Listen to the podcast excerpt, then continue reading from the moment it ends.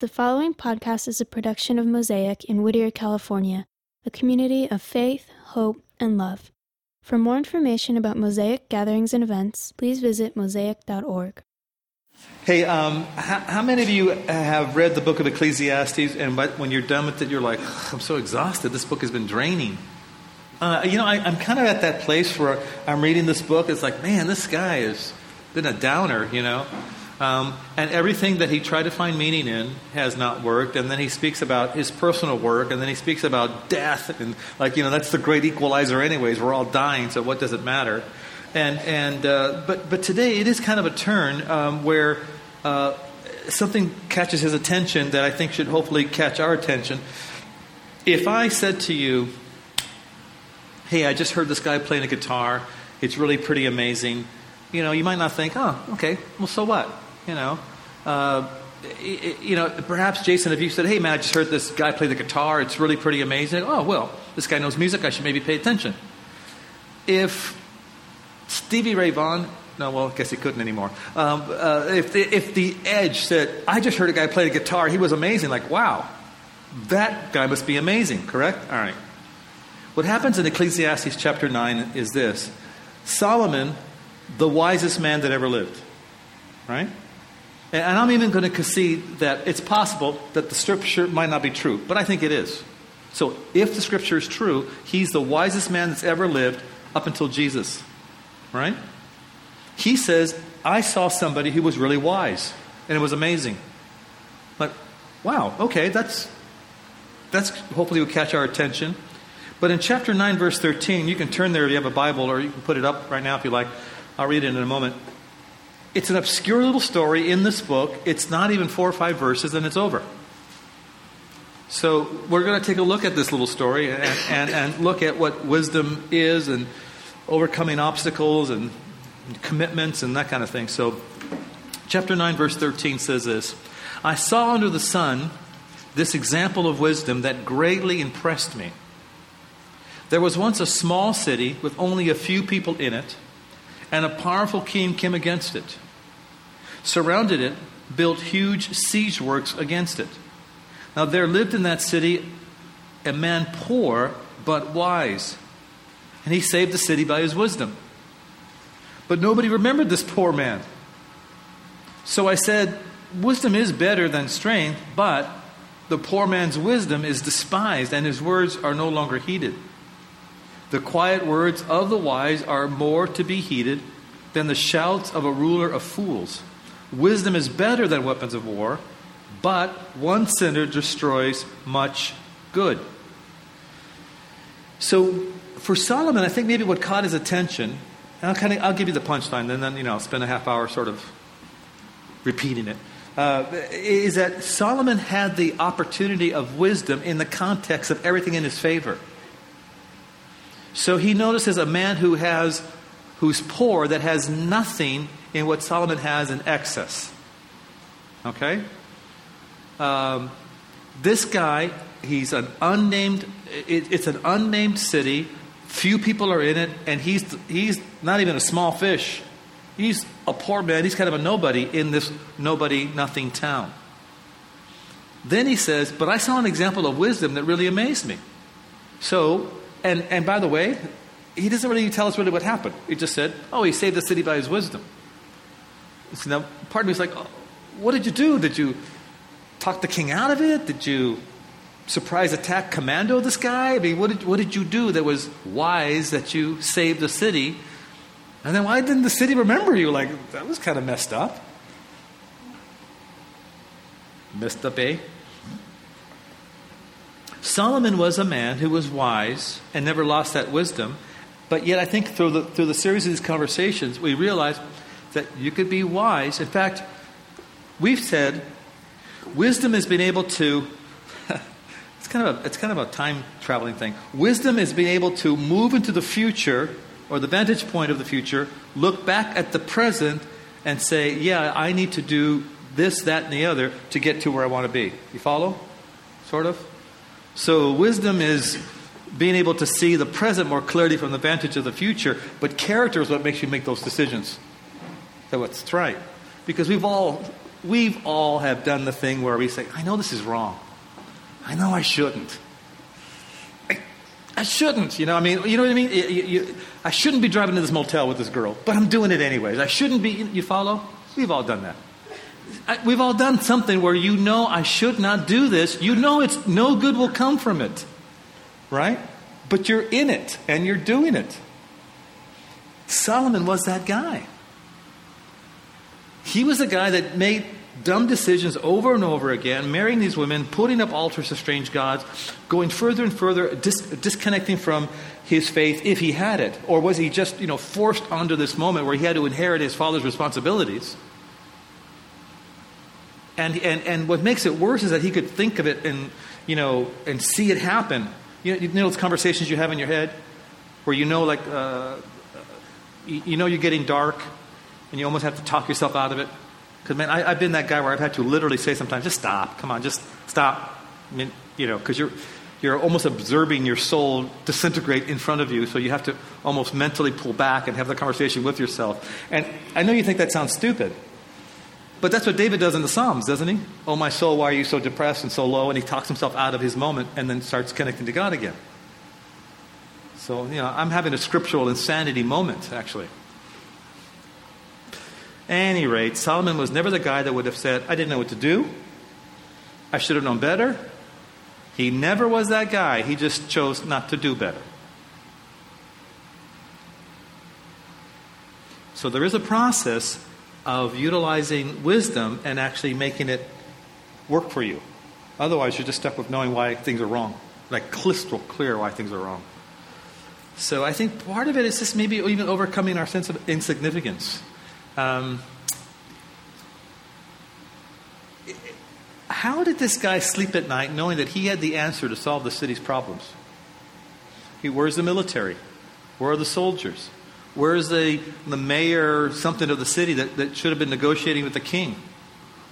Who? What happened? What happened? You know, what? Where is everybody? So this guy is what? Lying in bed one night and it dawns on him what he should do? Is he walking on the street noticing people panic? Are the people already dead? Are these people gone? And he just hears the, the, the, the mourning and their sorrows and cries. And it begins to dawn on him, you know, I, I, I think I know how this would... how I could, you know, help. But he's a poor man in an insignificant city. Who should listen to him? Why would they listen to him? Where do you even start? Um, I, I think that sometimes when, when you get, well, how can I put this? So I'm trying to figure out a way to put this about getting angry emails. So I'm thinking, okay. Um, No, I'll just tell you. Aren't you sick sometimes of Bible studies? Be honest. Because I get sick of delivering them sometimes. I won't, I won't lie to you. You know, because do you feel like sometimes I'm hearing the same thing over and over? When I get that email, you say the same thing over and over again. So I told Lilia, look, honey, that's, that's my wife. Uh, I, I, I she's right, well, maybe God's not, not having any other conversations with you. Well, you know, maybe, possibly, this is the one thing that you're not doing that God wants to get your attention. Maybe, possibly, it's, you know, the lack of integrity is not with me, it's with you. And maybe if you're not really doing the thing, it, that's why it seems like, oh, I don't want to do this, or it sounds, you know, I want something new. Which sometimes I feel like, okay, so I'm not entertaining you. You know, I'm trying, I'm trying to be funny, you know, I just can't always do it. But, you know, I, I sometimes I hear myself and I think, am I living in those moments where I feel overwhelmed by the dreams that I think God's given me? See, I, I love what I get to do, but I, I'm, I'm hoping this is not my plateau. Not that I need public affirmation. I don't even need to be famous. I, I'm not ambitious for myself. What else did God have for me that I don't know about?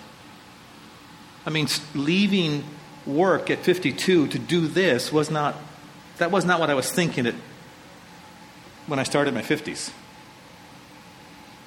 I'm glad. I believe it's what God wants. But I'm wondering, what's the next thing? Because that was kind of a, you know, it's kind of a move for me. But I'm getting used to it. So I wonder, where am I, where have I not heard God that I have a sense of something that could be done and I'm not feeling overwhelmed by my insignificance.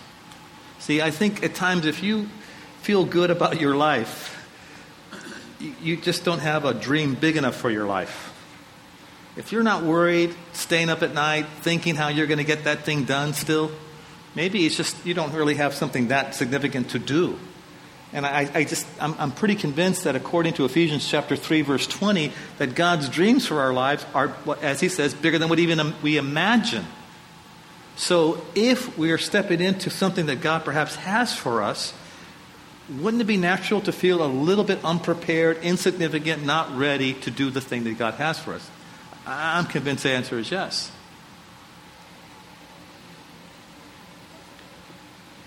And I think up until those moments, we just tend to fake it. Um, you know, I used to have this running joke with Lilia whenever some trouble would come up and something would happen, you know. I was like, well, can't we just tell God, I feel like I have enough character. I'm done dealing with stuff, you know. I'm good. You know, I, I'm, I'm full. No more character for me. I'm, I'm, you know, a functional human being anymore. You know, I, I'm, I'm done growing. So when I see this theme coming up again and again in the scriptures for me about going to places where you're unprepared, doing with what, what without the resources you think you need, having a life that doesn't that sort of puts you ill at ease, I think, okay, I'm. I'm not sure if I'm staying up late at night anymore like I used to. This morning I did, though. I woke up at two, and I thought, you know, it's just going to be so cliche if I go get pancakes, take another photo of it, put it on Facebook. So I stayed home and muscled through, you know, coffee after coffee. Nothing would work. I couldn't get back to sleep um, thinking about this, actually. And I know that whenever I sense that moment where I'm kind of just sort of, what am I doing? You know, I want to start a new project, start something new. So I met with a few guys yesterday. We're going to launch a new magazine because, you know, we have no money, no resources, no talent. But that doesn't stop us. So at any rate, a life that God has, you know, fully been engaged in is a life that's going to feel risky for you. Now, let me pull back for just a moment. I want to go a little higher altitude. If you think this is a, another big dream talk, that's not it at all. This is a talk of the inside stuff, not the circumstances outside of you. In fact, that's what I think is going to be scarier. Look, th- there are not many of us in this room, or maybe any of us in this room, that will have a global impact today. We can't pick up the phone and make something happen in Saudi Arabia. We're not going to talk to anyone this, today that's going to drop the gas tank. As much as we care about what's happening in, in the Gulf with this oil spill, there's, there's not a whole lot we can do about that right now. You know, I mean, having a strong, immediate, measurable, noticeable impact globally, nationally. So the circumstances in the universe around us, maybe we don't feel like we can control. But you can control the circumstances of the universe in your soul. Now, you've heard me say, and this is why I've said it uh, over and over,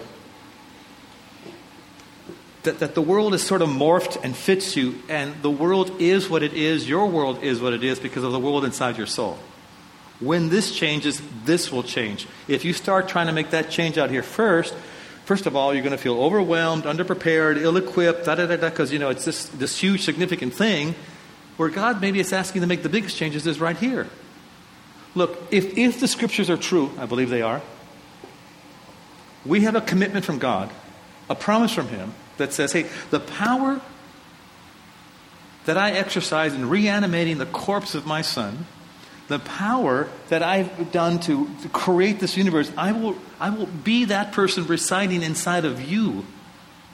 And the kingdom of God will be inside of you.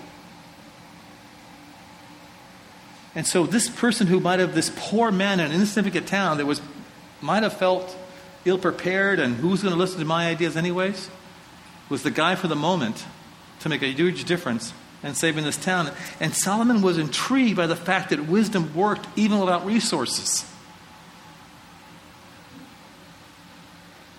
So maybe the most significant thing that you do is you touch the life of somebody that nobody sees. Or you have an impact on your kids that no one really notices and your kids don't appreciate till they're adults. Because nothing is too small that God can't make something big of it by his effect in your life through that moment. So the cubicle where you work, where it's boring, the you know, the same person you see at the seven eleven where you get your coffee. I mean, you, you just don't know the effect of a life that's committed to God, utilizing wisdom, utilizing God's power, and where it might go. And where you, you might not even see the end of it. I remember, um, you know, feeling like that insignificant person. Isn't sometimes the most awful, when you look back at your life, the most intensely awful moments are is junior high school, right? Now, I, I was amazed I got through it without any kind of acne or any kind of thing like that. No stabbings. I got that out of my system in elementary school. Um, mistakes were made. Hey, I'm not going to live in the past. And um, uh, so I go into junior high school thinking, okay, it's a new group of people that don't know me. I can sort of reinvent myself, be somebody else, you know. But I still was stuttering. Still was not athletically gifted. No surprise there. Um Yeah, you know, I just uh, really wanting. My, I remember my goal in junior high school was to not be noticed. You follow, right? Just don't want to stand out, good or bad. Just I don't want to be that guy that gets noticed. And I recall that I had an English teacher, Mister Branscum. He was an Okie. He was from Oklahoma. There you go. Amen. That's right, brother. Preach it. So, and I will. Okies I will.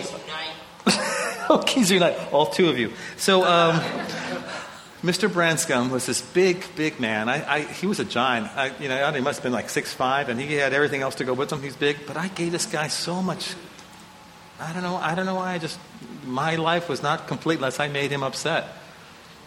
And uh, and I would tease him about his shirt being wrinkled or that his hair being off. Just and the poor man was dyeing his hair, and I felt it was my responsibility to point that out.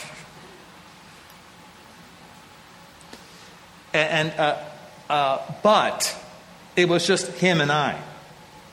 It was never something in public in the classroom, because I wasn't that dumb. Where I figured an English teacher, he's a walking dictionary and gifted and read, he could probably chop me up verbally in front of everybody. The funny thing is, he never did. He'd be in good humor about it.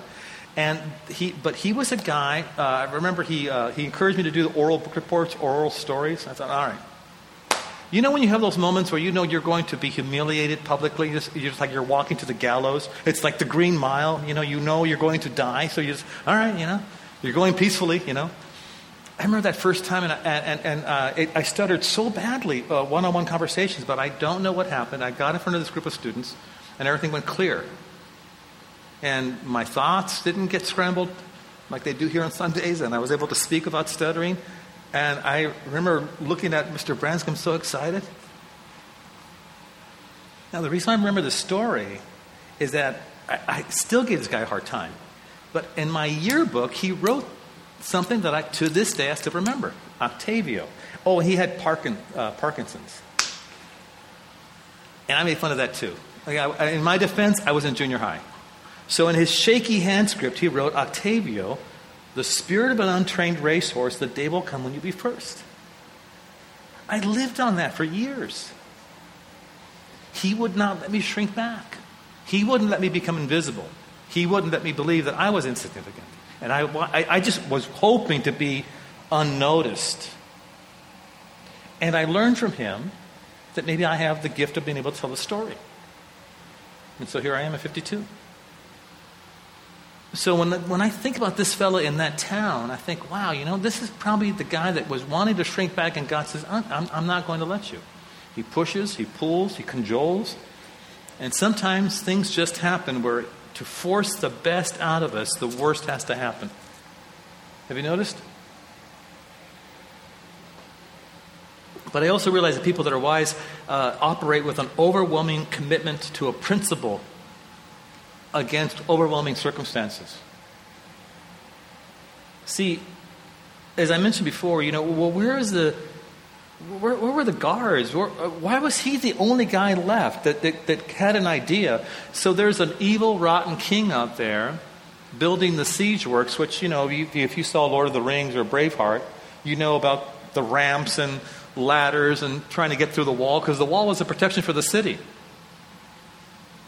And I'm, I'm pretty sure in this room that some of you are facing circumstances that seem overwhelming. They, they're, they're financial. Some of you are just, it's just emotional. You know, you struggle with stuff and you have to, you know, you, it's an intentional thing to keep moving through that. Your jobs are changing. You're you're you're thinking of whether I should move and leave the house that I have that I'm upside down in by several hundred thousand dollars. Some of you are processing an illness, or it's, it, stuff has come upon you, and and all those uh, ideas and dreams you once had of what matters and what you wanted to do for God seem almost silly in comparison, because you know this is serious stuff. This is just God stuff, right? Now, I'm going to suggest to you that whenever you have something good that you wish to do and a circumstance stops you, that was the level of your commitment until something hard happened. You can measure how far, how committed you are by what stops you from getting it done. You know, when you think about, um, you know, the stories of the mom who lifts the car to get her child out, that's commitment, right? Nothing's going to stop her from taking care of that kid. And so it is with many people that they, if they have a commitment and a goal from God, nothing will stop them to get it done without the resources, without the talent, without the sense of significance. I know this is what God wants me to do. And there's a certain energy that comes from being dialed into what God has you to do that doesn't come until you start to do it. Look, if you're waiting to feel prepared to do what you think God has clearly given you to do, you know, good luck. If if you are comfortable with your life, like you feel like, oh, I know what I'm doing, I'm confident. You just haven't taken on something that's big enough for your life to frighten you. Now, I'm not saying that we should all live in this moment of such high adrenaline that we just can't sleep. But once in a while, we ought to have a project that seems daunting, that's beyond just our talent. So we have to rely on and connect to a supernatural source of energy, the God that lives inside of us.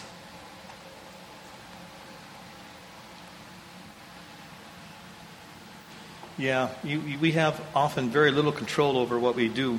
I mean, you know, what happens around us. We we just have every bit of control over how we manage our souls and what you decide to plug into and what you decide to affect you.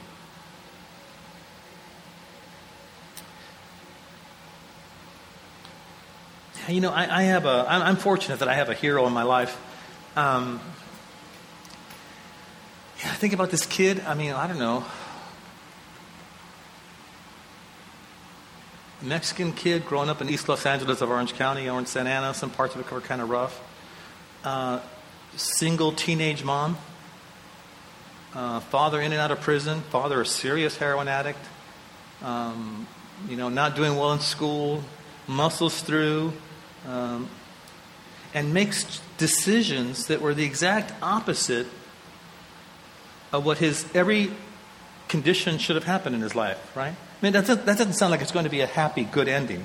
There was nothing about what you would have predicted had you seen this person's life as a small boy that would say, oh, this guy's got opportunities and prospects. But he muscles through college, goes into law enforcement, finishes grad school, becomes a college professor. So when I look at David Gonzalez, I think, that guy's my hero. He had an overwhelming commitment to do what's right against overwhelming circumstances. That's why I think he's such a remarkable man. And you've heard me say, I'm a better thinker when I'm around him. And I feel a sense of, you know, really honor when he says, hey, you're my friend. That's what this guy was. He had an overwhelming commitment. I'm going to save this town. I think God's given me the wisdom to do so. And he just does it. But that's what's also strange to me about this moment is that um, he's like Winston Churchill. How many of you know his story? I mean, you know, he's the guy, never, never, right? Give up. We'll fight in the trenches, you know, we'll fight in the alleys. He was really kind of a nobody. Had not done too well in the military. He was not a shining example. He was not on the career path of being prime minister. Uh, England is facing a hellish bombing from the German army, Luftwaffe. They're about to be invaded, overwhelmed. Winston Churchill steps into the moment, and it is this man that really does change the course of World War Two. He rallies the English peoples to hang in when they were being pummeled and not give up. Acknowledged as the hero of England, working with our president at the time, Stalin, mistakes were made, in carving out a new future for Europe. Runs for election in nineteen forty-five, loses. That had to be a personal blow. But all of us are, are experiencing, you might I would say, the benefit of that man's life because of what how he affected history. He was the guy for a moment, and then he, uh, uh, an effect and a legacy that he never even lived to see. Now, part of me wants to be that guy that's willing to not be noticed doing something well, but there's an awful dark side of me that wants the recognition, you know, like most of you as well. I'm saying most of you because I don't want to be alone in this. Um, but I, I tend to think that, that if I'm sensing, and I, I, if I'm sensing that I'm experiencing God's pleasure, I don't need the public recognition. His private pleasure is enough. So, overwhelming circumstances, when they butt up against an overwhelming commitment to what we're doing right, whatever wins is what's ever the strongest. The circumstance or your commitment. You're, you're, you know, listen, sometimes what changes is not the circumstances, it's just your resolve. Um, yes, I know sometimes doing the right thing over and over is hard. But, I mean, let's be honest, if it was easy, everybody would do it. The um, the moments of pain, the moments of uncertainty, the moments of circumstances that seem to be suffocating and difficult and hard might be just the very thing that God is allowing to occur or using to, to bring out the best in you and force out the changes he's made in you. Have you ever been surprised when you, someone cuts you off and you don't flip them off? Like, oh my gosh, I didn't flip that person off. See, all this, this is the laughter familiarity right here. That's what that is. Or, you know, those things like when you something happens and you weren't freaked out, you go, oh man, that's that's not good news. Okay, we'll have to deal with it. Then you realize, oh my gosh, I didn't freak out. I, you know, a year ago I would have been a mess. And you're, and what happens is that you're surprised that God's changed you on the inside. You just didn't have an opportunity for it to see it. See, this is what happens in, sometimes in difficult circumstances. You get to see the changes that God has been doing and making all along. You get to see what's been happening invisibly, you might, might might say. You get to show what God has done.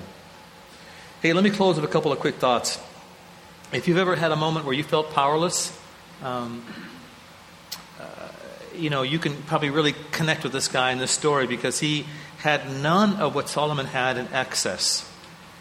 And I think the question, I guess, we, we have to really kind of get to is this. Is God's wisdom enough? Do I really believe that? Or do I actually think that, hey, um, I, I have an ideal of what I think God wants me to do, and, and maybe it's a big thing, maybe it's just a small thing, but you're saying, uh, you know, but I can't do it for this reason, that reason, this reason, this reason. If, if only these things were in place, I would do this, but these things are in place, so I can't do this. You follow? You have a list of why you can't be the person God's asked you to be, or you can't fulfill what perhaps God wants you to do, what you sense, or even it's just a good thing that you wish to do, and you just, I, I, here's why I can't do it. Um, yeah, is it possible that maybe the lack of resources would cause us to dig deep into the hidden resources of God? I mean, is that is that possible? I mean, is, is God tied into only what our checkbooks are or our opportunities are? I was talking to the fellas as we're thinking about this magazine that we're you know moving forward with. Hey, you know, here's here's the here's the here's the good news. Money is no object.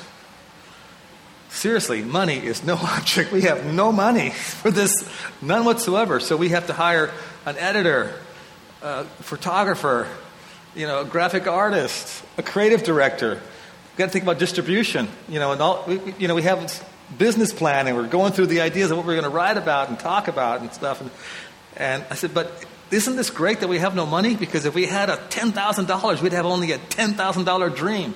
Now, the dream could be anything because we money's no object. You know, isn't this great? You know. Oh, by the way, the editor-in-chief job is already taken. And uh, so, at any rate, um, apparently in the meeting, I got nicknamed uh, Miranda Priestley. So, um, if Prada, Devil Wears Prada. Okay, the point is that. Um, Look, I kind of get the tension of feeling inadequate. I get the tension of feeling insignificant. And I get the tension of feeling that you're not prepared for a thing that God may have you to do. But that it could very well be the reason that God is using to bring out the best in us and the best in you. That God's wisdom is enough. His resources are more than sufficient. And his dream will take you places that you never even imagined possible. And I think that's the most significant lesson from this story. Let me let me close in a word of prayer for you, with you guys, and then we have uh, some announcements from, from Missus McCurlin. Father, what I pray on this uh, Mother's Day, moms that have uh, come here this morning in this service, is that you help us to appreciate uh, the benefit of just doing the right thing, even when it doesn't seem to make sense, when it, uh, we don't feel prepared to do it. Um, I thank you that, that at times we would feel overwhelmed and not prepared and not having sufficient resources to live out the work that you've already planned ahead for us to do. To do. And I'm thankful that our faith is not dependent on our commitments and promises to you. It's contingent on the promises and commitments you made to us. You promise never to leave us. You promise never to get tired of us. That you will lead us and guide us by, into truth by your Holy Spirit. That you'll reside in us. You'll speak to us. And you are actually the energy that even gives us the motivation and the desire to live out the life that you want for us. So thank you for being a God that so restores our lives completely. Brings sanity, sobriety, health, and connection to you through your Son, Jesus Christ. In your Son's name, amen and amen. Thank you for listening to this production by Mosaic Whittier, a community of faith, hope, and love. For more information about Mosaic gatherings and events, please visit mosaic dot org.